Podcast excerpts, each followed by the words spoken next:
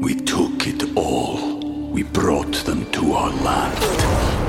An endless night, ember hot and icy cold. The rage of the earth. We made this curse.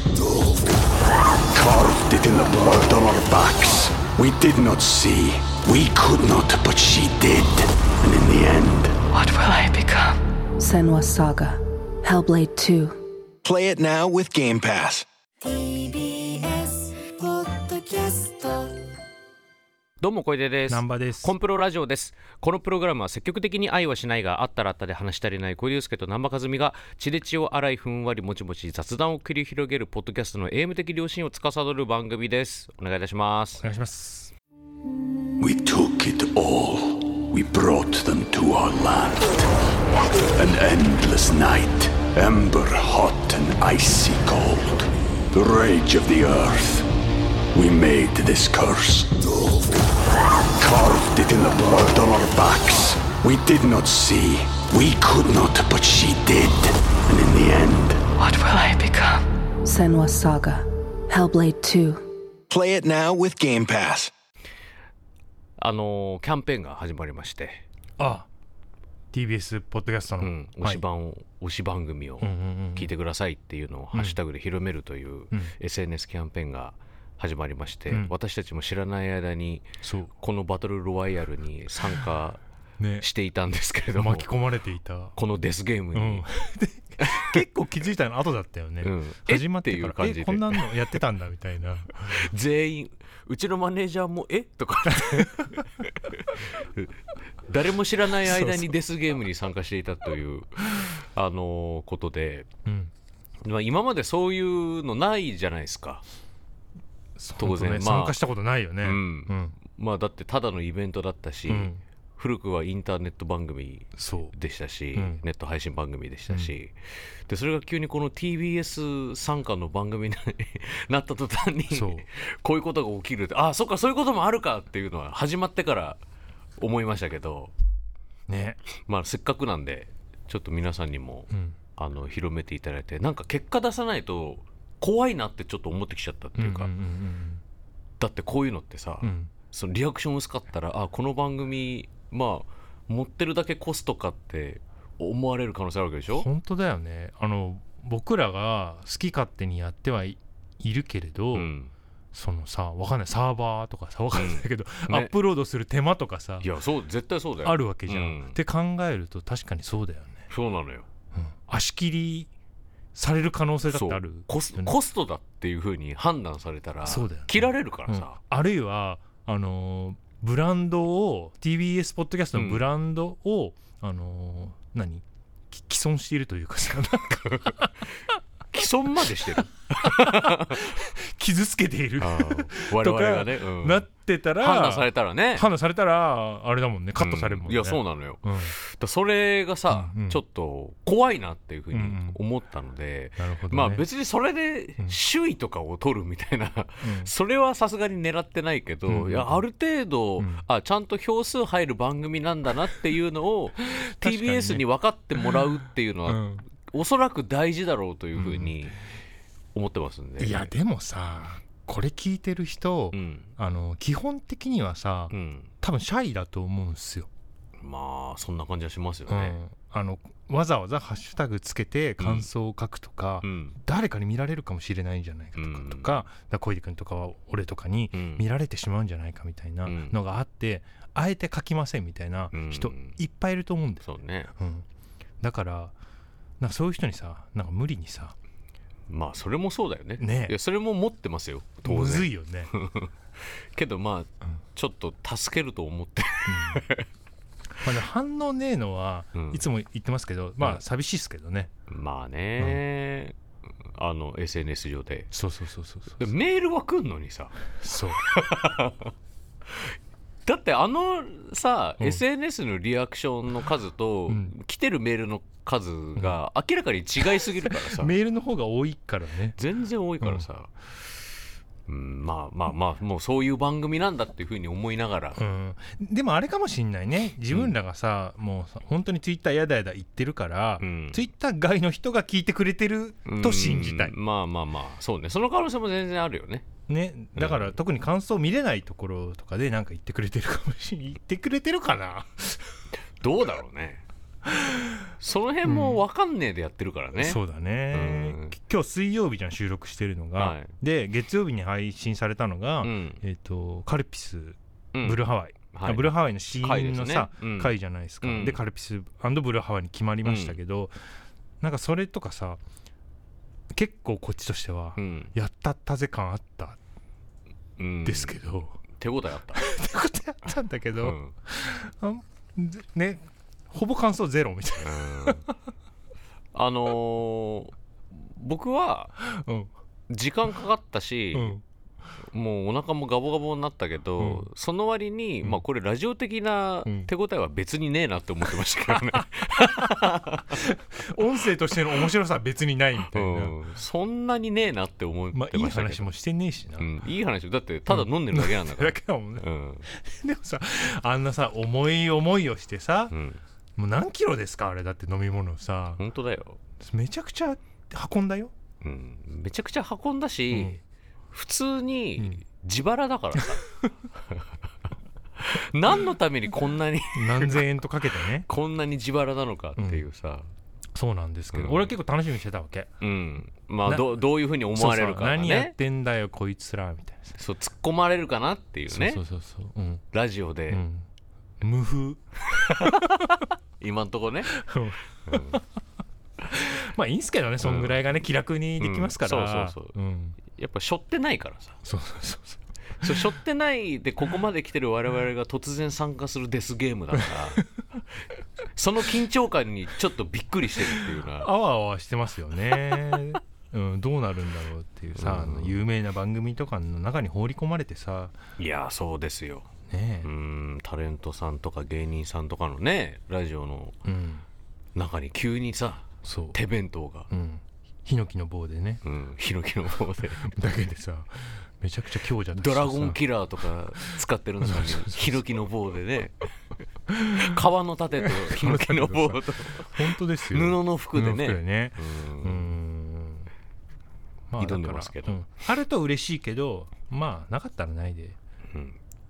そんなにね。うん。だって手弁当だから。うんいいですけどって感じですよ、これ TBS のスタジオでうん。撮っててこれだったらマジで怖い、いや本当そうだよね、うん。このさ録音とか編集のスタッフさんがいて、うん。あれこの人たち何で給料発生してるんだろうみたいなうん。こと考え始めると、うん。あ大丈夫かな？これの報酬でちゃんと支払われるのかなとかって。考えちゃうと途端に怖くなるけど今は事務所でうん。僕と難波さんとうん。マネージャーうでん。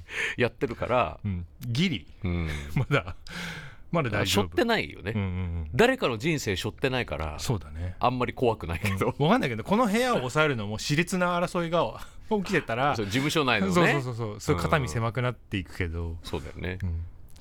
どうなんでしょうね、うん。今んところ大丈夫なのかその辺を認識しだすと途端に怖くなるけど、なやばいよね、うん。た確かに自分とかで自分でアップロードとかしてるとさ、うん。数字とかも見えるわけじゃん、そうね。何人聞いてますみたいなさ、とか見始めたら本当に怖いもん怖い。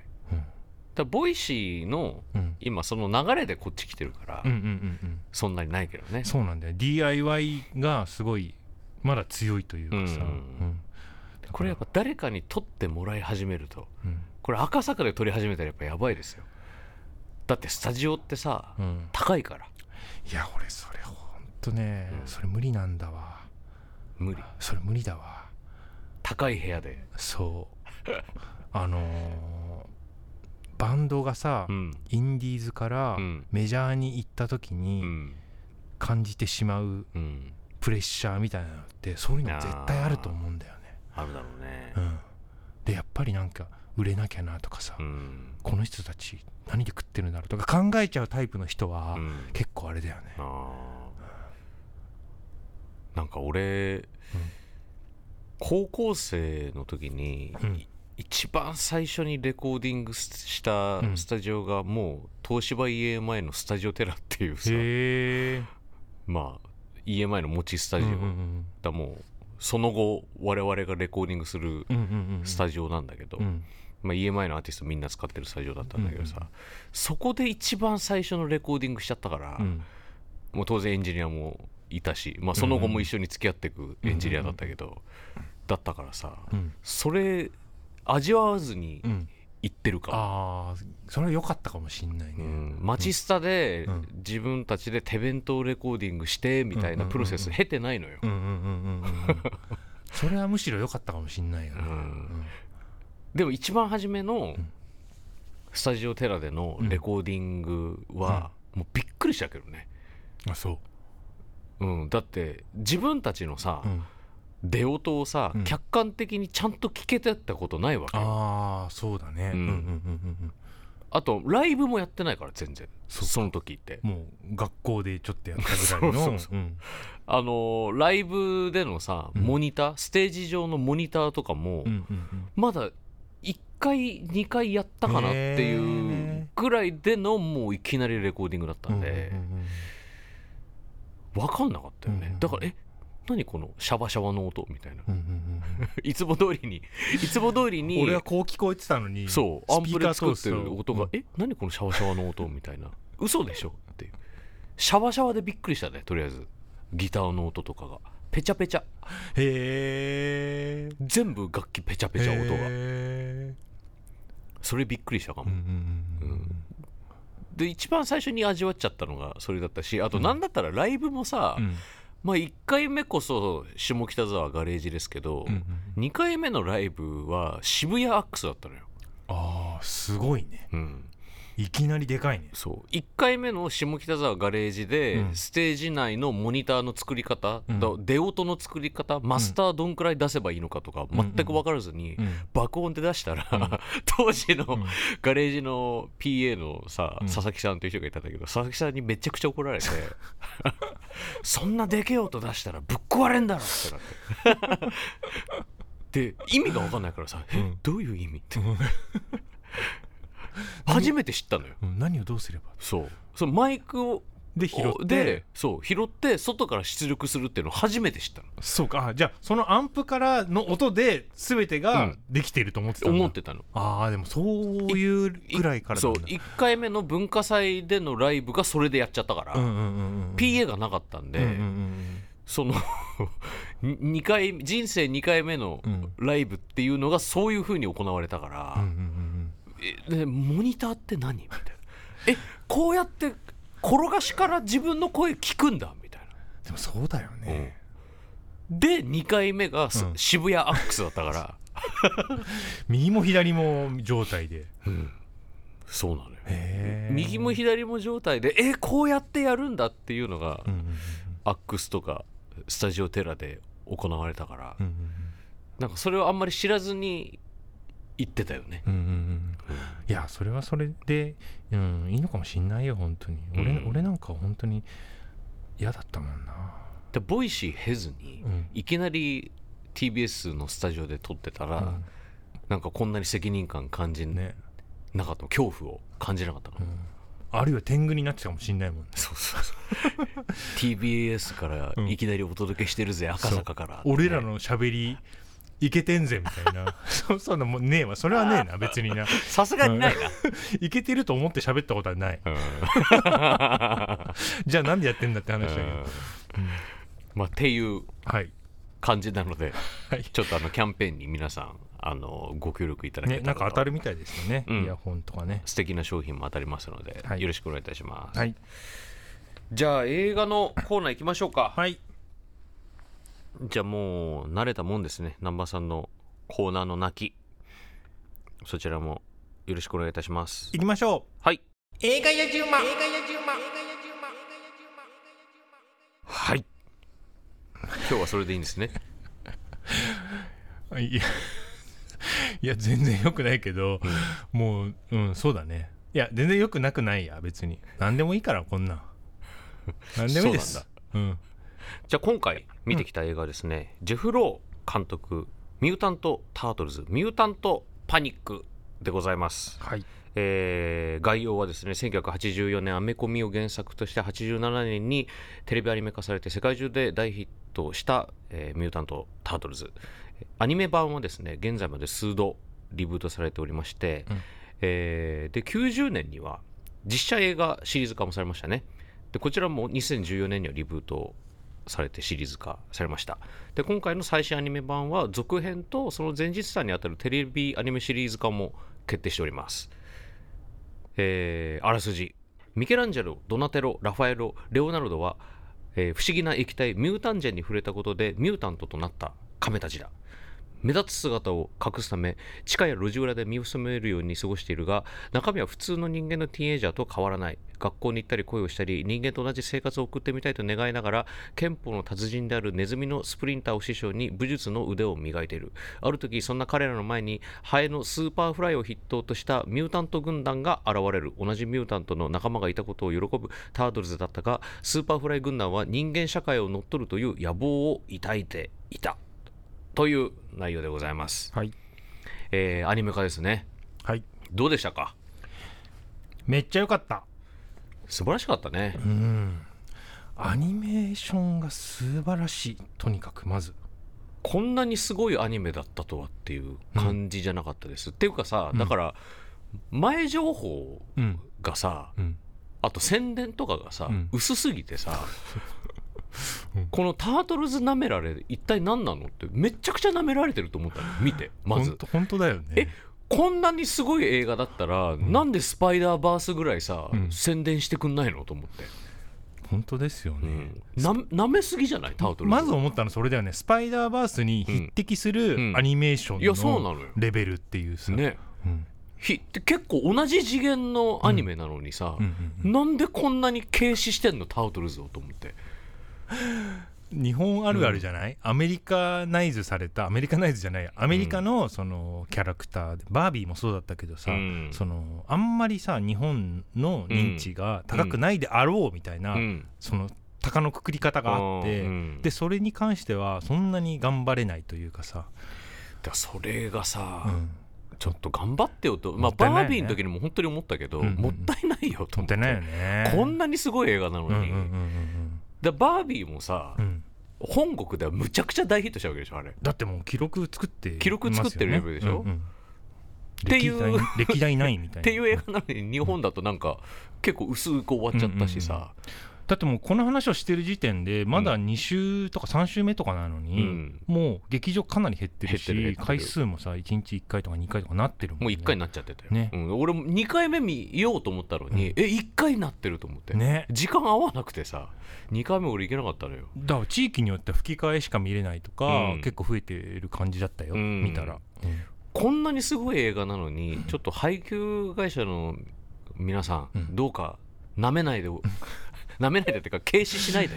配給会社の人もそうだけどもうあれじゃない？映画を見る層も、まあそっか。うん、なめてんのか。じゃない、でもスパイダーバースぐらいのうん。宣伝してくれてたら、うん、もうちょっといったんじゃねえかなって思うけどね。何なんだろうねそこの違いはうさ、ん。亀だからかな。スパイダーマンも雲だよな。いやそういう問題じゃない。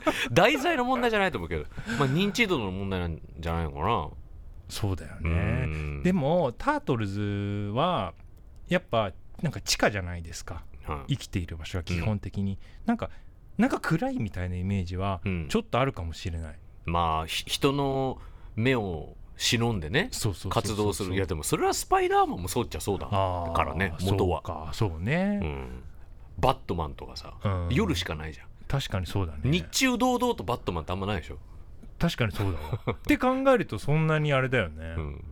なんなんだろうねこの認知度お俺がね中学生ぐらいの時は、うん、結構ちょっと流行ったんだよね。いやそうなのよ。うん、あの僕君もそう、うん、僕もうん。子供の頃に一番最初のテレビアニメ版が放送されてて、うん。そういう意味では直撃世代でしてそうでこの間うちの堀之内さんとも話したんだけど、いやうん子供の頃タートルズめちゃくちゃ好きだったよねっていう、うんうんうんそんくらい好きだったよ。だってグッズもめっちゃ持ってたし僕うんうんうんうん。あのー最初のアニメのうん。タートルズのフィギュアとあとあの車？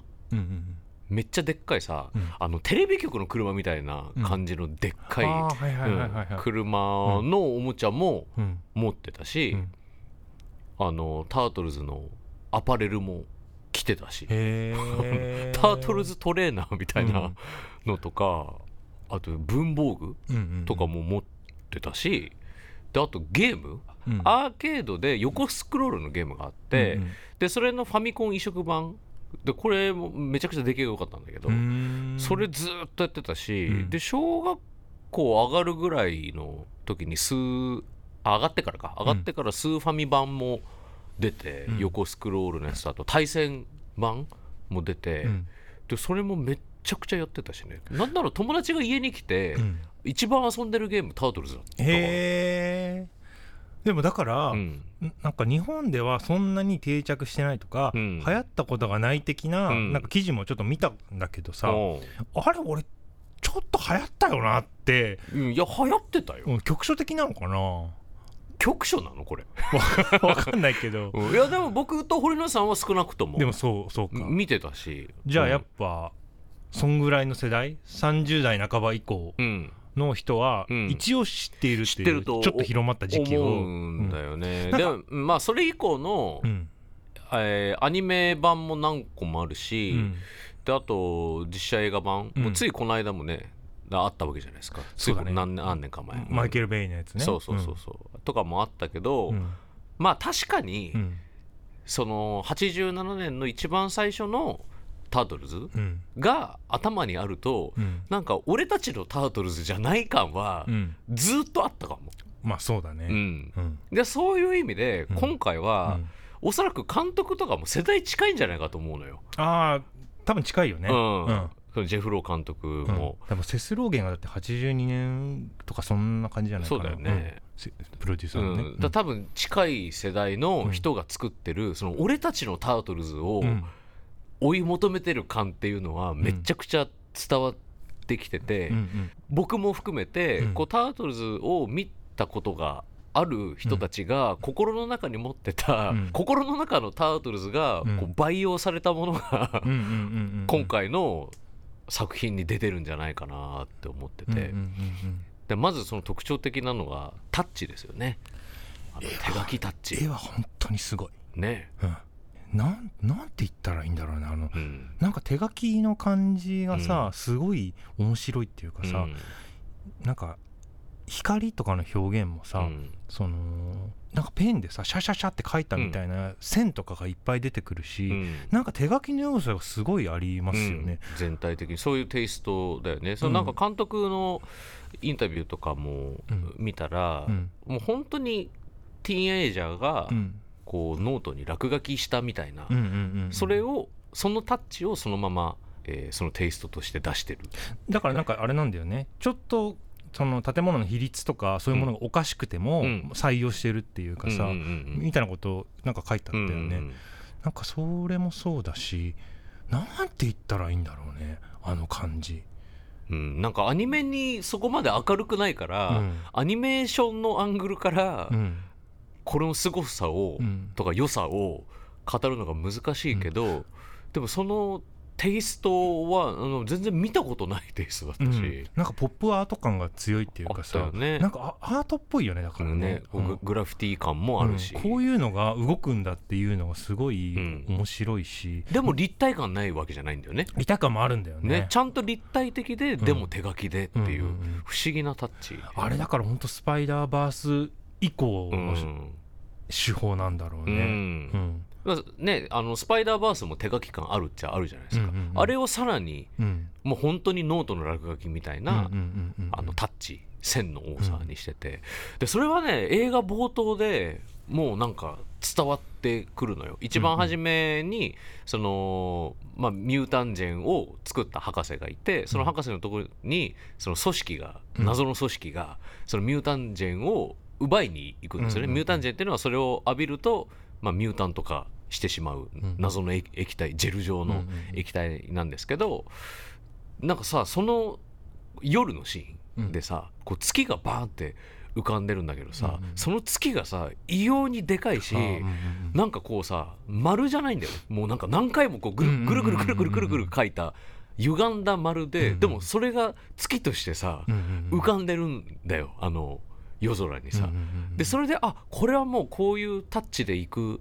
アニメなんだなっていうのはもう冒頭でわかるし、ででもちゃんとアクションもすごいし、ね。えなんつうんだろうね。あのあの雑さとさ、うん。なんかね同居してる感じが本当にすごいよね。ね。なんか絵だけで見てられる。いや本当に本当に、うん。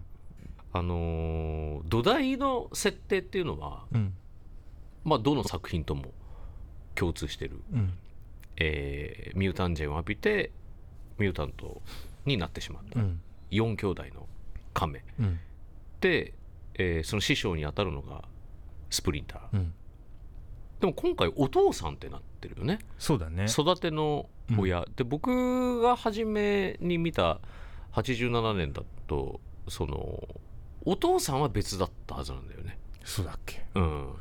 でスプリンターはその師匠師匠だよね、うん。先生的なそうそう。ももともと人間でうん。地下生活をしてたかでネズミと一番親しんでたから、うんうん。一番親しんでたか姿になっちゃうんですよ、うんうん一番最初のアニメでは、うん。だからネズミ人間になっちゃったんですよね、うんスプリンターは。で亀は逆に人間に親しみがあったんで、に亀人間になっうんだっていう。そうだったっけ。そうそうそうそう。んていう感じだったんだけど、うんまあ、今回は、えーミュータンジェを浴びたことによってそれぞれうんうんまあねでかいでかネズミになり亀がでかい亀になったっていう感じなんですけどでまあもともともあのティーンエイジャーじゃないですか、うんでそのティーンエイジ感っていうのをさ、濃く出してるじゃないですか、うん今までのタートルズは結構青年っぽい声だったのが、うんうんうんもう完全にキッズなんだよねね結構だから子供たちの即興の会話とかもさ、うん。後々組み込んでるんでしょ、うんうんうん。作品の中に、だなんか本当にこう子ど子供たちがう、ん。な4兄弟が、うんうんうんでしかももう本当友達みたいに仲のいい4兄弟がさでみんなポップカルチャーが好きだからさ、でその自分たちの好きなカルチャーについて、まあ、盛り上がりながらさ、うんうん。人目を忍んでミッションをこなすで人間のティーンエイジャーたちがさあの夜こうあの屋外であのやってる映画の上映会とかをさやってさこうカップルがこう肩組んでさ、うん。映画見てたりするのを見てさいいなーって。そうなんだよね。俺もあのみんなと同じ高校生活やりたいなっていう、あれがさ、もうすごいんだよね、切ねえ。あれさ映画さジョン・ヒューズのさ、うん。フフェリスはある朝突然にあそうだねあれさトム・ホランドのうん。スパイダーマンになって、うん。最初のホームカミングうん。あれも同じ映画元ネタにしてるんだよ。だからなんかちょっと分かるっていうかさリブートして、うん。この青春ものうをん。ちゃんともう一回やろうみたいなのがすごく共通してる。うん。でもその部分をむしろ強調してくれて嬉しかったわ。うんうんうん。やっぱなんか心の中のタートルズが、うんうんうんうん。なんかそれを求めてた気がする。あのエイプリルも元はあのテレビ局のレポーターですけど、そのレポーター志望の学生になってるんですよね。高ね。うん。タートルズとエイプリルが同世代っていううんうん設定になってると、でタートルズの、まあ、育ての親であり師匠であるスプリンタースプリンター先生の声をジャッキー・チェンがやるっていうね。ほらもうやっぱ同世代だよこれ。もうこれも あもう完全に分かってる人だなって思ったよね。ね、うん。師匠をねジャッキー・チェンにしたいっていうのがさ、うん。もう一緒じゃんも一緒だよう、ね。感覚が。ジャッキー・チェンで会ってくれってそうそうそう。どっかどこか思ってたからさ。でそのさあのスプリンターがさ、地下で拾った憲法のうん指南書うん。うんうんで、えー憲法カンフーをマスターするっていうのもそれもオリジナルもそうだったのよ。うん。あそそうなんだ。そうそうそう、ん。あれも地下でうん。なんかその憲法の分厚い指南書を見つけて、うん。それを自分でマスターしてで自分でその、えータートルズたちにうん武術を教えるっていう風になるんだけどさ、で今回はさその地下で見つけたやつがさあのカンフーのさあのビデオなんだよね。でそれがしかも実写で実写なんだよね実写で出てきてさ 面白いよねだからあの上半身裸のさあの空手家たちがさ「えいえい!」とかでやったりとかしてるのを見てさであとまあカンフー映画だよねねとかを見てさ、自分たちでそれを、練習していくっていう。それであんな強くなるんだっていうね。めちゃくちゃ強かったね。むちゃくちゃ強くなっちゃうって、実写が混ざるやつってさいつからだろうね、ちょいちょいさ、ん。出てくるようになったけど。アニメに実写が、ま、混じるやつそうねそうそう。レレゴザムービーとかもさ。ああれもあったっけか。レゴもありますよ、うん、間に挟まってくる間に挟まってオチで出てくるんだっけ？うん。忘れちゃったけどさ。なんかちょいちょい出てくるようになって確かに。たびたのびあるね。このアイディア結構もう普通になってきたなっていうかさ、ううんん。面白いなって、面白いよね、うん。ドキドキッとするよね。そうそうそう。どう使うかっていうところでさ、うんうん。そう。アニメーションの中の人が生身の人間を見るっていう、うんうんうん。面白いですし、ね。でさ、まあ、山ほどポップカルチャーが出てくるわけじゃないですか、まあ、自分たちのことをさタウトルズはあのナードとかうん。ギークとか、まあ、言ってるけどさまああれだけこう音楽子供の頃から聴いてさ生活してりゃまうん。あそりゃそうもううんなるよなっていう感じなんだけどさ着信音が BTS のね。バターだったりとかさ。あれもいいよね。いいよね。ああまあそうなるかっていう。一瞬しかならないんだけどさ、うんけど一瞬でわかるじゃん。わかるよね。あれほんといいんだよな。しかもちゃんと後で伏線回収もするしね。出てくるしさ、うん。うんでもいろんな、まあうん。コミックの話とかもうん。出てきてさ、うん。でもまあそれらが小ネタとしてうん。山ほど出てくるわけですよ、うんうんうん。であの以前この番組でもその映画に出てくるもう小ネタとかにもう疲れた。伏線の張りまくりに疲れたっていうのがありましたけど、うん。いいわゆるイースターエッグ多すぎ問多題問題、うん。でこの映画も確かにうん。イースターエッグはかなり多い方だとは思う。めちゃくちゃあるでしょうね、うん。は思うんだけど、うん。でももうそれを包み込むさこのポップカルチャー感っていうのがあるじゃないですか、うんうんうん。この映像がもうそれを体現してるから全然それがやらしくないし、うんうん。登場人物たちが実際にギークたちだから、ナードたちだから、まあもう当然そうなるよ日常会話そうなるよねっていう感じだし、でそこで出てきたいろんなまあ小ネタというか、カルチャー要素が実際お話の中でもうん。自分たちが実践する行動として出てくるじゃないですか、それがねいいよね。うんね。だってさ一番大事なところをもうね。そこでね。この漫画ではこうだったからあいつの弱点はまあここだ、こうに違いないってさ。堂々とさね。ネタバレ宣言っていうかさ、うん。ネタを言ってるもんね。でもそれが最高っていうかさ、それもすごい時代だなと思う本当に、うんそれができるのもね、でも実際にさ、うん。本当にティーンエイジャーだったらその発想になってるかもって思うよね、ああ確かにね、ん。うんうんうんだってクソでかいさゴジラみたいな、やつがさニューヨークの街をこう破壊しててさまああれもあのエメリッヒ版のゴジラみたいなうんうんうん感じだったけど、であのでそのクソでかい怪獣みたいなのが出てきてさどうするかっつって出てくるのがさあのアイディアとして出てくるのがもうあの漫画しかないっていうさ。でも実際の10代だったらそうでもおかしくないっていうかさ。確かにね、うんだ結構だ聞いてるんだよねそういう設定とかも全部、うんうん。だしさあの俺がすごいいいなと思ったのはさ、そのエイプリルとさ、うん。初めて出会った時にさ、うん。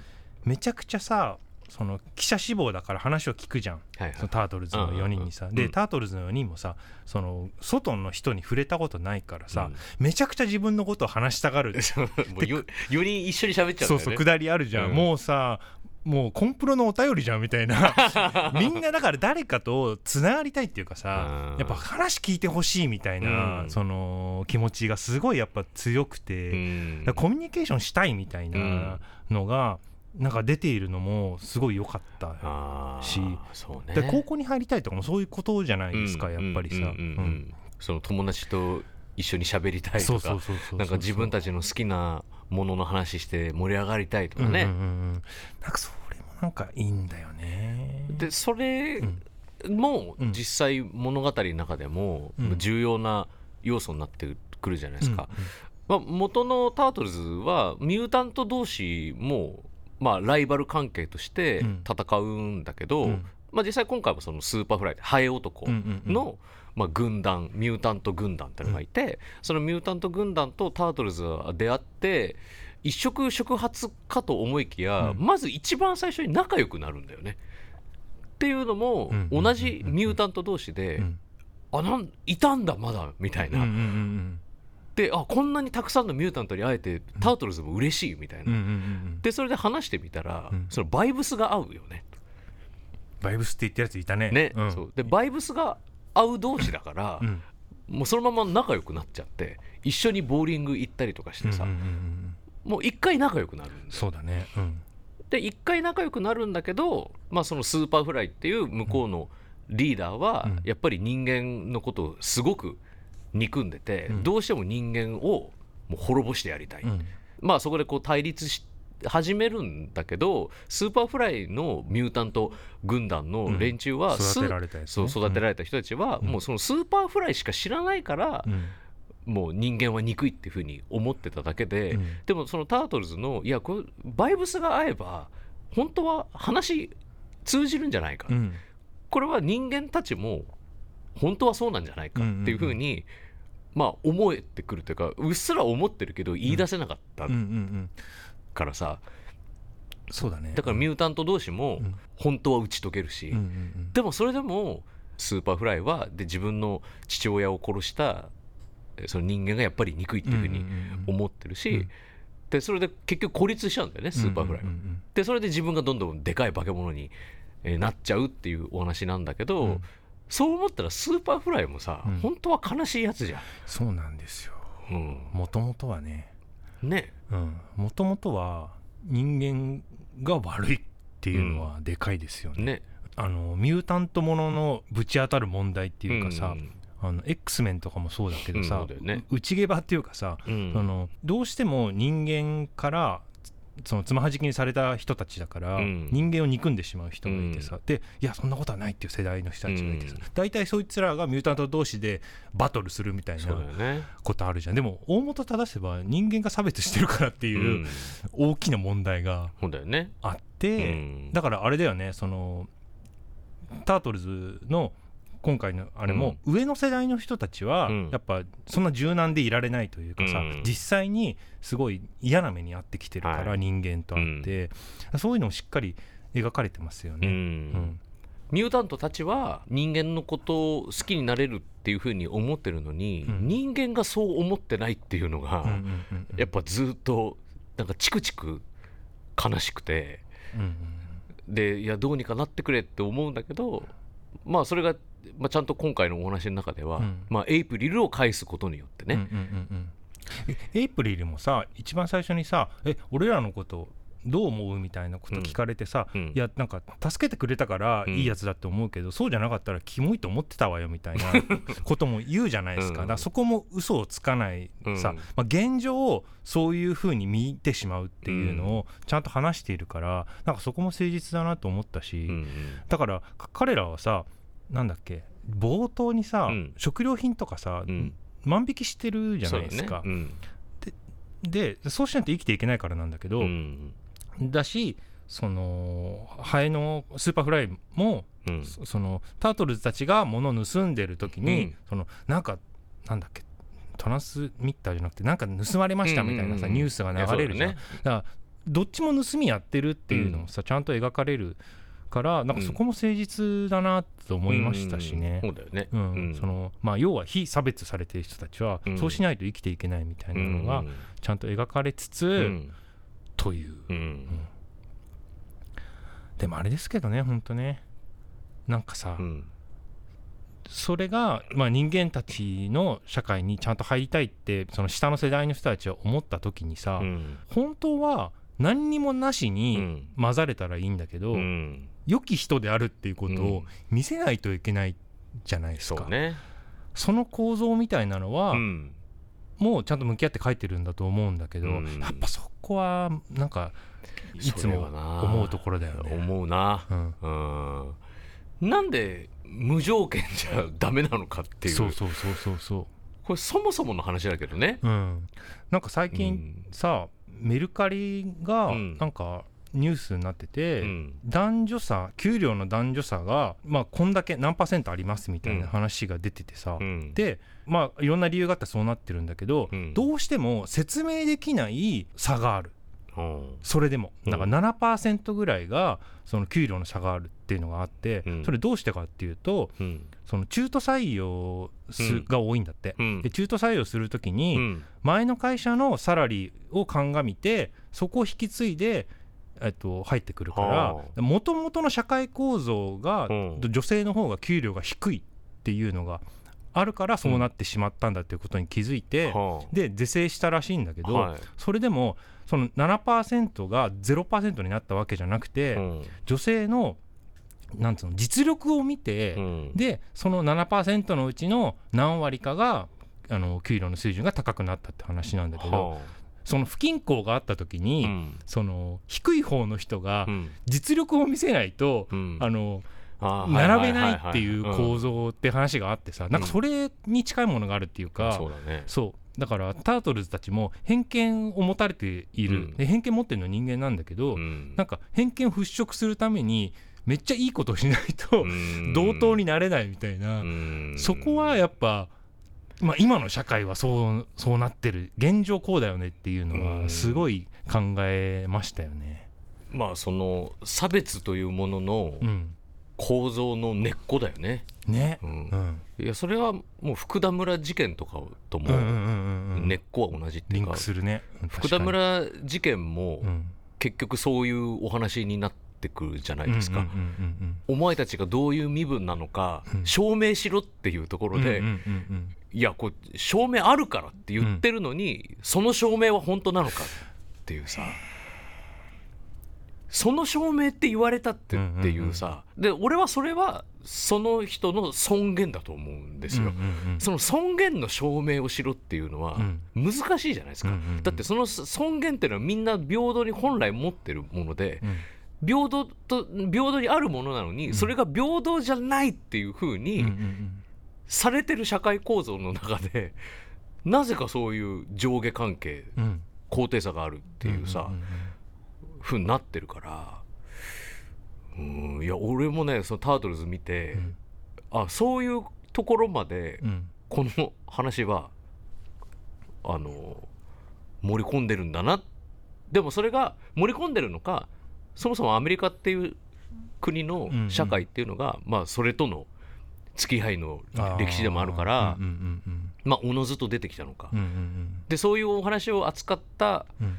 えー福田村事件みたいな映画がたまたま日本から、まあ、でやっと出てくるようになったってことなのかとか、そういうことまで結構考えましたね見てて。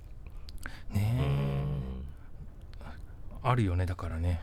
ミュータント頑張らなきゃいけないいけないっていう問題が、そう。見下された側が頑張んなきゃいけないっていうさ、うんうんその見下してる側が寛容になれやっていつも思うんですけどうんうんうね。ん。でも現状だからエイプリルが言ったみたいに、うん。いやいい人って分かんなかったら私もちょっと分かんなかったみたいな、ね。うん。まあでもそこも率直なところとして、うんうんうん。でもエイプリルがちゃんとそう言ってくれてるからうんうん。いいよねエイプリルは。確かにね、うんあとさそのエイプリルがさ報道を持ってその報道を正していくわけじゃないですか、うん。あれもさ本当にその危険なところっていうかさ、うん。あのネガティブなニュースもポジティブなニュースも信じやすいっていうかさ、うん。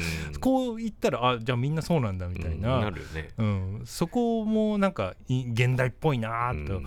思いましたよね。ニュースで喋ったらもうそれがっていう。そうそうそうそう。一瞬一瞬で塗り替わるそうん。そうそうそうそうそうその辺もだから本当に、うん。今っぽい。そうね、うん。だからミュータンミュータントを通すことで、その人間のそもそもの危うさというかさ、まああと、まあ、軽さというかね、だからさ、うん。ね彼らがさ人間社会に混ざれてさよかったですけど、うん。ねどうなるか分かんないよね。これ続編あるっしょきっと。続編ある？もう決定してる、決定してるんだ、うん。あさっきも言ったけど続編と、うん。もう続編の前日なんかな？1と2の間で1.5みたいなあのがもうテレビシリーズ化。テレビアニメシリーズ。になります、だからあれですよね。きっとその辺めでたしめでたしじゃなくてう、ん。その人間がどうなのかみたいなのはこれからも出てくる予感、そうだね。うん、あとやっぱ音楽？音楽がね。僕はもう完全世代なんで。そうだよね、うん。あのトライブコールドクエストのね、うんあのえっとキャン Can ア I イ Kick キクイット、うん。あれがあまああれ予告編でもうん。確かもうかかってたと思うんだけど、まあ主題歌的な感じでさ、うん。使われてるじゃないですか。あれあの選曲がもう完璧ですよね。ね。あれってほらあのなんだっけあのルーリードのさ「ウォーク・オン・ザ・ワイルド・サイド」ワイルドサイド歩け。歩け。うん、放題は。あれをサンプリング、うんベースラインだけ、ベースラインだけだね、うん。サンプリングしてる曲ですけど、その辺もさこう文脈から考えるとさ、まあ、ルー・リードはもともとベルベット・アンダーグラウンドで出てきた、まあ、ニューヨークの人じゃないですか、でアンディ・ウォーホルのフックアップで、うん。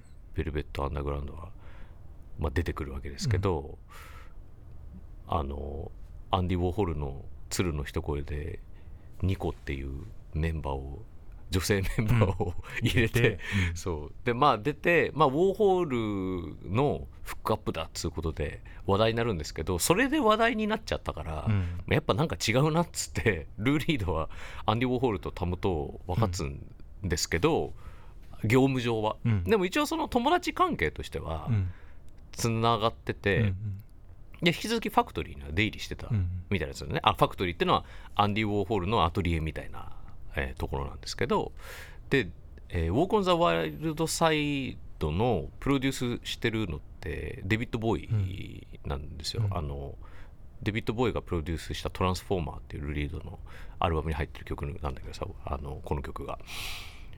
でそのデビッド・ボーイもアンディ・ウォーホール好きの人で、うんうんファンでうん。それでイギリスからさ、うんうん。あの毎回飛行機が苦手だから船で来て。へえそうなんだ。そうそうそう。へでウォーホールのところに行ってた。だからまあ多分そのウォーホール人脈でルー・リードとデビッド・ボーイってつながってるんだけどでそのファクトリーにはさあの俳優とかモデルのうん。でで活躍してるも人もいればうん。まだこれからっていう人もたくさんいて、でそこにはあの LGBTQ の人たちもたくさうんうんんうんいたんですよね。うん。でそういうこうコミュニティにもなってて、うん。でいろんな人と出会うわけですよ。でそこで出会った人たちっていうのを題材に作ってるのがあのウォーク・オン・ザ・ワイルド・サイドの、うんうんうんワイルド・サイダー歩けなの、うんうんでそれをサンプリングしてる曲じゃん。うん。うん「Can, Can I Quit」はさ、うん。そういう曲をサンプリングしてそのもう自由でいろよっつってさそれ蹴っ飛ばしていい、うんうんうん。いいよっていう曲じゃん。完璧ですよね。完璧なんだよね。曲で語ってますよね、うん。この曲が主題歌っていうことがさなんかもう全部包括してるっていうかさ完璧だなって思いました選曲が。いろんな曲かかるけどヒップホップメインに、んだからちょっとそのニューヨークパンクのリキッドリキッドとかもかかるんだけど、リキッドリキッドだね。基本的にやっぱニューヨークをうん。やっぱベースにしてるね。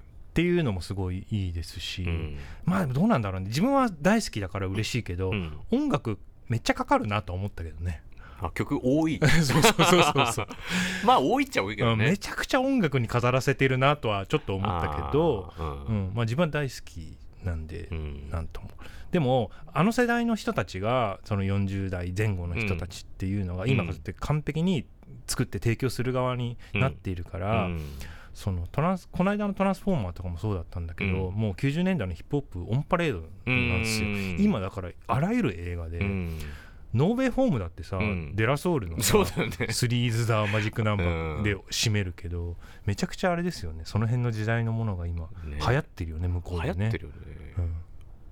あれデラソウルかかんなかったデラソウルもかかる。そうだよね。こ今回も、うん、みんな同じっていう同ね、じ同じもの同じもの好きなのよね、80年代90年代のヒップホップが大好き、でも音楽は本当最高っす最高だよね。うん。まあそれもまた今回のビジュアルと相まってさ、うんうんうんうん。まあ、全然違和感なくうん。聴けちゃう。まあ音楽多いっちゃ多いかもしれないけど、うんうんうん。でもそれも見せられちゃうからさ、ねえ。うん。でも不思議だよね。タートルズの本人たちはさそれこそ BTS とか、うん。日本のアニメとかがうんうんうん。好きだからさ、うん。別にさ90年代ヒップホップはそんな関係ないけど、ね、確かにね、うん、だったらもっと最近の歌手が出てきてもいいのかもしれないけど、うん。でもなぜか全体をまとめるテイストが。でもそれはやっぱりタートルズっていう元がまとってる空気なのかもね。80年代の。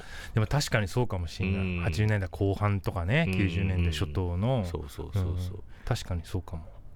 最初のアニメの中ではさ、うん。あれ実際87年のアニメだけど、うん。元のアニメの画面の中ではさ、うん。その80年代のポップカルチャー感っていうのはあんまりなかったじゃない、そのげ現在進行形のカルチャーっていうのが取り込まれてるって感じはあんまりなかったけど、うん。でその、えー当時のタートルズを見てた人たちがうん。享受してたカルチャーは実際そういうものだったわけで,、うんうんうん。でもしかすると一緒になってんのかもね。確かにね、うん。そういう意味ではまあだから僕らが刺さるのは当然っちゃ当然当然かと思うねそりゃ刺さるわっていうね、これがね本当ね。うん、なんでみんな見てないのっていう、いや本当に、うん。でちょっとタートルズを舐めないでくれっていうねうん、気持ちです。いやだ続編せっかくやるのにさ、うん。また公開規模すげえちっちゃいみたいなことありえるわけでしょ、このワンのね興行を受けてね、うん、ちょっと本当にみんなタートルズ見に行ってくれ。タートルズを見に行ってうちのラジオの推し版聞いてみてもハッシュタグで つぶやいてくれ。ついでにね。ついでに。タートルズとうちの番組お願いします。一石二鳥です一からね。石二鳥です。ちょっとまだ間に合うと思うんでね。うん。ギリギリ。ぜひ見に行ってください。劇場に、もう最高でした。最高でしたよね。最高です、であの次回のうん。映画、何を見ようかって見てみますと、はい。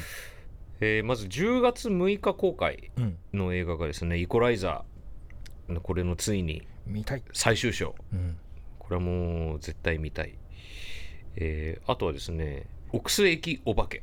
うん」韓国のホラー映画ですね、うんうんでこれはあの白石浩二監督が脚本で参加してます、うんうんえーでこれが10月6日公開。で10月13日の週に公開になりますと、うん。えー資料館のシスターの、えー新作、うん資料館のシスター呪いの秘密。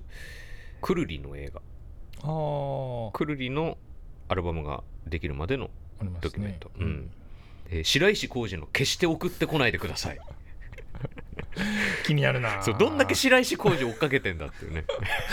気になるなこれ、いや気になるんだよこれ。うん、俺は予告編見てこれめっちゃ面白そうって思ってたんだよな、まあこの今回の範囲で言うとこんくらいですね。うん。えこれさ奥須駅と2本立てとかはどう？奥須駅と白石浩二の決して送ってこないでください。いやいいっすよ。大変かな？いや全然いいよ。次回は奥須駅お化けと白石浩二の決して送ってこないでくださいの白石浩二2本立てで、どんだどんだけ押してんだよ白石さんを。いやまあこんだけねラッシュだからもううん。見るしかないよね。お楽しみに。じゃあお便りはい。読んでいきたいと思います。あのー海外のうん。リスナーの方からめっちゃ嬉しい。海海外のリスナーの方がさ、うん。いるっていうのがさ面白いよね。本当だよね。この SNS でみんな感想を書いてくれないとかって言ってるのに海外のリスナーの方はいるっていう。海外で聞いてくれてる方いる。のでちょっとお便り紹介、はい。じゃあ南波さんお願いします。えー、小出さん南波さんこんにちは。こんにちは。ヨーロッパの田舎町に住むチャーリーです、えーボイシー新規です。はい。こんなとこにも届いてますよと伝えたくてメッセージしました。ごめんなさいチャーリー40代ドイツですね。はい。えーところで、えーコンプロリスナーの皆様の総称は決まっておりますでしょうか、えーもちもち組はいかがでしょうか、お菓子のグミも連想されて美味しそうな響きだし母音の「い」が3回繰り返されて個人的には気に入っているのですがどうでしょう、えー生さんのお尻が定期的に 反られてもちもちが維持され、えーこれからも気持ちよく過ごせますようにという願いに包まれた優しい気持ちのコミュニティとも受け取れますがこれからも応援してます。ありがとうございます。ドイツから。ドイツからなんかしょうもないことを送ってきてくれてありがとうございます。リスナーの総称とかあなんかさアイドルとかってよくあるんだけどさ、ファンに名前をつけるやつさ、うんね。あの文化面白いよね。何なんだろう。ファンネームね。そうそうそう、うん。いいかなコンプロは別に。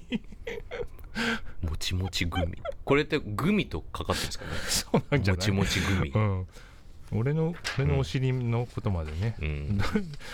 ドイツでさ、うん。これ聞いてさ、ん。何を思うんだろうね。ドイツでこれを聞いてなんでこんなことを考えたんですか？チャーリーさんは。リスナーネームね。まあそう俺俺もだからそういうの考えるのあんまり得意じゃないからさ、うんいやちょっと、うん。いやなんか恥ずかしいんだよ。んだよ。そういうのさ。そうそうそうでその名前で呼ぶのとかってさ、うん。本当にその自分はアイドル関係の記事が多いからあれなんだけどさ、その何々ってニックネーム書いてかっこファンの総称みたいなさ、はいね。いちいちさ注意書きみたいなの書く、うん。あの流れとか本当に苦手で俺は絶対に書かない。そうね。ファンって書く。ファンね、う うん。んなんかこっぱずかしいから、でもそういう意味では俺はもうルセラフィムのファンなんで、うん。完全にピオナっていうことですね それはいいんだ。小出君がなる分にはいいんだ。そうそう。あ俺はピオナなんだな でもそれの一体感はきっとあるんだろうね、あそうだろうね。みんなでさ、うん。そこに属していますっていうさ。だってめちゃくちゃ呼びかけるからねピオナは。ああそうなんだ、うん。あこんなにファンネームまあでもどどのグループもそうか、うん、TWICE とかもワンスとあそうだよね。言うもんね。うん。みんな言うもんね。当たり前に。だからあなたとかファンの皆様とかいうよりも直接語りかけられてるような気持ちにって感じがするからだろうね。なるんだろうね。それ面白いよね。その文化ね。ね。うん。でも。まあちょっとコンプロにはまだ早いっすね。まあねうちらはねもう常々言ってますからね、うん。距離の話は。そうね。あとはずい、うん。うん、シンプルに。シンプルはずい、もう一個ありますよね。もう一個ありました、はい。えー柏餅さん40代シンガポール。はい。シンガポールですよ。シンガポール、はい、えー、小出さん、南波さん、こんにちは。ポッドキャストにお引っ越しされていたことを先週知り、1週間で全て聞いてみました。この1週間とても楽しかったですあありがと。うございますえー結婚を機に海外を転々として15年になります。えーえささすらってるわけでもなく、夫の仕事は世界中の国が対象の転勤族です。はえーお金を払えば怪しげな会社を通して日本のテレビなどを見ることもできますが怪しげな会社、えーあまりに長い間日本を離れてしまったのでテレビを見る習慣もなくなりました、あうん。えーポッドキャストを通じて日本人同士のおしゃべりたわいもない話に触れるのが最大の楽しみです。最大、えー小出さんはズッキーニの味が嫌いとのことですが、はい。山芋が売っていないフランスの田舎に住んでいた時は、うん。ズッキーニをすりおろして山芋の代わりにしてお好み焼きを作っていました。うん。焼く前の生地が、えー多少黄緑色になりますが焼き上がりは山芋を入れた時のようにふわっとしてズッキーニ臭くないです。うん。ズッキーニをどうしても処分しなければならない時はこの方法で処分してみてください。そんな状況はないと思いますが、えー日本はこれから涼しくなっていく頃かと思います。体調を崩されませんようにご自愛くださいませ。しえ海外を転々として15年だよ。すごい仕事だね。すごいね。ね。まあね転勤族のグローバル版っていうことっすよね。いやこの間の UAE の方も思ったですけどうん。すごいですね皆さんね、ね。うん。15年か、うん15年海外を転々としてるってどんな人生なんだろう、憧れだわでもね、いろんな国行ってるんでしょうね。だって今シンガポールでかつてフランスに住んでたことがある、フランスの田舎ですからねしかも。ね。パリとかじゃなくて田舎に住んでた、山芋の代わりにズッキーニをすらなきゃいけないフランスの田舎ですよ ね。どどういうこいやと山芋とさズッキーニってさ結構遠くない？うん、だって山芋は山とろろでしょ？だって。あれ、うん。ズッキーニってあんな粘っこいし。すごいよね、違うよね、うん。いやでももうさいろんなところを転々としてる時に間に身につけていった術なんでしょ？そうか。いやすごいよ本当に。はあ、すごいね。でもそんな方が日本人のたわいのない話を楽しみにして。る、楽しんでくれてるっていうのがやべえっていうね。うん、だか大丈夫かな？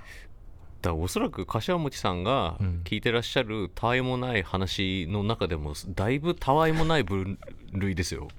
うちが、相当だよね。うん。相当だよ本当に、うん。そのたわいもなさに自分たちでこれでいいのかっていう葛藤がずっとあるわけだから いやありがたいですね。じゃあまあね柏餅さんみたいな方もいらっしゃるから、うん。できるだけたわいもない会話をねはい。お届けできるように全書します。あともう一個、うん。えー イタリアからはい。外食最高さん。はい。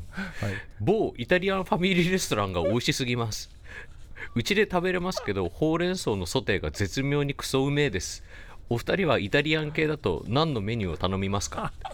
これ偽イタリアがいましたね、サイゼリアじゃん、うん、サイゼリアですよこれ。サイゼリアをイタリアとしてメール送ってきたやつがいますフランスの田舎でズッキーニをおろしてる人に謝れ だってさだってイタリアじゃなくてイタリアって。リアだからね。偽イタリア。ねもうラジオネームも外食最高だからね。ふざけんなよ本当に。15年海外を転々としてる人に謝ってくれ本当に。それが同時に来たっていうのが面白いですけど、ね。ほあのほうれん草のやつあるよね。あるよね。うーん。まあ美味しいですけど、うんで俺あんまり行かないんだよなサイゼリア。あそうなんだ、うん。俺たまに行っちゃうな。あんまり外食されない難波さんが行くんだじゃうん。あ、サイゼリアは。あのードリアとかさ。うん。安いっすあ300円とかですからめっちゃ安いやつうね、ん、家でやんないですし、うん。普通に好まあ、きです、ね。確かにドリアとかは家で作るってなると大変か。ちょっとめちょっと面倒くさいか。うん。作れるにしても。そう。その一回だってミートソース的なものを作った上でそうだよね。焼かなきゃいけないからさ、うん。うん。手間ですよね。それ家のあれだもんね。電子レンジというかオーブンというかの機能もうん充実してないとうまく焼けなかったりするよね。ままさにコスパがいいっていうかさ、ん。うん。だからたまに食いに行っちゃった方が早い。そうそうドリア食うなら。うん、行ったりしますし、うん。普通にそのペペロンチーノとかもさ、うん。あのペペロンチーノはちょっと特殊だからあそうなんだ。なんかねカラッとしてないんだよ食べたことないのなんかねウェットなの？ウェットなのよ。ニンニクと、ううん。ん、唐辛子もちょっと特殊なソースみたいなの使ってて、ん。なんか本当にあの家でやるとさ本当にさ、塩パスタって感じのものにまな,、あそうだよね。なっちゃうけど、なんかねサイゼリアのあれちょっと独特な味なんで俺結構好きなんですよね、うーん。だから僕はちょいちょい行くし、うん。それこそタートルズ見て、うん。なんか薄いピザ食いたいなあピザ食いたいはあるわ。なる。うんなってる今、うん。あのねうん。そうタートルズ見うてん。ピザ食いたくなったもあるうしんそれ以上うにん MBS のうん「あれ見た」っていう番組のうん。YouTube チャンネルがあって、はい。でそこでちょっと前に、うん。あのプチバズりした25年売れてない芸人に密着したら想像を絶する一日だったっていう動画があるんですけど、うん。でそれはあのあのヘッドライトっていう漫才コンビのはい。町田さんっていう方に密着した、まあ本当に短いドキュメントうんなんですよ。で50歳で、えー独身ででもう芸歴が25年とかなんですよね。でなんだけど、まあ、今のところ全然売れてなくて、っうん。ていうこの町田さんに密着してるんですけど、その家がもう物であふれゴミ屋敷まで行かないんだけど、物であふれてる。もうとにかく、もう入り口からもう段ボールとかでもうぎゅうぎゅうで、うん。で何よりこの町田さんのライフワークっていうのが、うん。あのテレビの番組の録画なんですよ。おう。でお笑いのうん。番組とかをもう網羅してて、うん。で全録で録画してる。うん。でそれをこうデータを録画したもののデータの整理で1日数時間費やして、うんそれをずーっとやってるの。で今は全録があるからそのハードディスクを全録してるハードディスクから、もう一個そのダビング用その、D、ブルーレイに焼く用の、えーハードディスクレコーダー、2台回しで。うんうん でその全録の方からブルーレイ焼く方に移行して、うん。で編集してっていうのを1日やってる。うわすごいやば。でもう家がもう物で溢れてて、うんうんうん。でその2段ベッドの上の段でうんもう全部やってるんですよそれを、うんうん ダビングを。うんやばい。ねでもうなんかその町田さん曰くもう自分はもう全ての効率を求めてる合理的であるっていうことを求めてるっつってて、でまずもうそれがすでに合理的じゃないじゃないよね すごいね、うん。どういうことなんだろうって思いながら、うん。でそれでそのベ2段ベッドの2階で、うん。もうほぼ生活してるうんうん。都合上、食事とか自炊するんだけど、うんまあ、いわゆる普通のご飯ご飯と味噌汁とおかずとみたいなのが、うんうんベッドの2階じゃ2階ベのベッドじゃ食えないわけですよ、うんうんうんだからそれを合理的にするために毎日の食事が焼きそばなんですよ、うん。であじゃあ食事食事食べますって言って、うん。そのじゃあ焼きそば作るんですけど、そのそれももうなんか、ま、毎回違うっぽくてうん、うんもう目分量でうんうんもういろんなこう調味料入れたりとか、うん。具材を入れたりとかするんだけど、うん。でその時は、うん。えー、とこの間淀川で取ってきたつくしがあるのでそのつくしを入れますっつって冷凍してたつくしうん。をそのもう麺と一緒に入れてでうん。牛肉とレタス入れて、うん。でそれを醤油とかあとなんかドレッシングとかでへで味付けして、うん。ではいできましたとかって言って、でそれをまたその二段ベッドの上でうん。食べながら「うんうん」とかって「うまい」とうん。それが食ってみたい。野生のつくし入りの。もうこの焼きそばがなんかもうとにかく気になってしょうがなくて。どんな味してんだろうって。うんうまいとかって。つくしがうまいとかって確かに話聞いただけですげえ気になる。気になるでしょ、うん、つうかその YouTube 気になるわ。でこのこの動画も今75万回近く再生されてるんですけど、うん。まあちょっと今こだこれがバズったから、うんあのシリーズ化されてて、うんうん。で今日の収録時点ではまた新しいその25年売れてない芸人のオフに1日密着してみたっていう前編が今公開されてるんですけど多分まあそろそろ後編がうんうん公開される頃かなと思うんですけど、見てみ面白そう、うん。いや面白いんですよ。僕もうとにかくこの町田さんのうん。焼きそばが食べてみたい、全然想像と違うなんかオリジナルな焼きそばを作り出してるんだね。いやそうなのよ、うんそうでも そのあのダイアンさんのうん。ラジオでうん。めちゃくちゃいじられてて、そのいや視聴者がみんな思思ってる、ん。そのそその他にやることあるんじゃないかっていうさ。もう完全にそのもうルーティーンにもう呪われちゃってんだようんうね。ん。まあでも分かるけどねそれもね、うん。俺も本当なんで CDR すげえ買ってるんだろうとか思ってたもんなでも CDR の呪縛からはさ、CDR が衰退したことによってさそうそうそう。解き放たれたやっとみんながサブスクっていうものを知って。そっちに移行してくれたおかげで。そうそう。だいぶ楽になったけど。そうそうそう。まあ一時期は本当になんで俺はこれを買い続けてるんだろうって思いながらももうずっと中毒だったもんね、うん。まあそうだ探してよもうは買って探して CDR 中毒だったよね。探してやがって探して出会った頃の南波さんは中毒でしたよ、うん、そうそうそう。今本当だいぶ落ち着きましたけどまあそれでもまあ普通の人よりはだいぶ買ってる方だとは思うけど、うん。でも昔は本当になんかもう取りつかれたいの 持ってないものは全部買うみたいな、いやでもやってたわ、うん、聞いてもいないものはもうね未知の出会いと思って何でも買ってたから。だって物販だけを目当てにライブ会場行ったりとかしてたわけでしょ？本当だよな。入場の予約をするとつけますみたいなやつとかもさ、もうしつこく買ってたもんしつこく言ってたもんね。すごいね。そうそう。でも南波さんの場合は呪いが解けたけど。そうそう。だいぶ薄まりましたけど、町田さんはん。もういまだにその呪いもう解けず。何十年とそう狂い続けてるわけですよね。そうそうすごいねね。もうダイアンのラジオでもうユうスケさんに「いやもうつくし食ってる場合じゃないでしょ」っつってめちゃめちゃ言われてて。うん。それすごい面白かったけどね。ちょっと話それましたけど。ということでまた次回です。さよなら